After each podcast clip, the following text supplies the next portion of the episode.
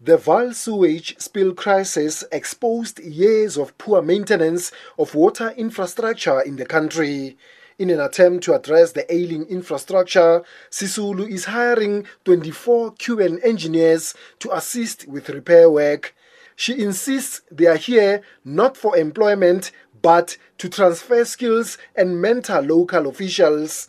Stembile Chikosi, an engineering professional with over two decades of experience, feels aggrieved that the government is importing skills that are already available in the country.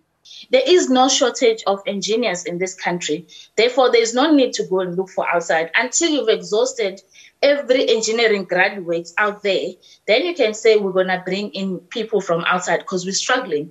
So I would say reach out to the Engineering Council of South Africa Find out from the universities who are the graduates. Are they working? Do something on the ground before you get on uh, on a plane and look for people from outside. South African Institute of Civil Engineering CEO Vishal Lachman says there's a lot of anger in the sector over this. From an institution's point of view, we do respect bilateral trade agreements, etc. And we believe that the uh, geopolitical relationships matter a lot, uh, especially in a time when we have economic wars like what we are having. However, the rationale and the explanation for why this has happened perhaps is uh, more important. And it comes across uh, as if government lacks uh, care for for its professionals that are in the country. Uh, its regard for professionals has not been good enough. There was comments around the, the local engineers not being skilled and in need of training and the like. The Human Settlements, Water and Sanitation Ministry denies the decision is aimed at undermining the local engineering sector. It says local engineers were invited to assist, but only a handful responded. The ministry says the program's 64 million rand budget is justified as it covers the engineers' travel, accommodation, and communication expenses, as well as a stipend. The department's spokesperson, Macintosh Polela, Lindiwe Sisulu, the, min- the Minister of uh, Human Settlements, Water and Sanitation, some months ago invited South African engineers to say that we need help. So it's not that to say that by bringing, uh, you know, the Cuban engineers, we're saying that the South African engineers are not welcome. If anyone feels that they have people who are skilled who need to help, my goodness, we need the, the, the, these skills. We've got a lot of, uh, you know, places and municipalities that need skilled engineers. But us bringing 24 Cuban engineers doesn't mean that we are undermining any skill that is, that, that is here in South Africa. However, Trade Union Solidarity insists that the minister must suspend the program or risk being forced to do so through a court interdict.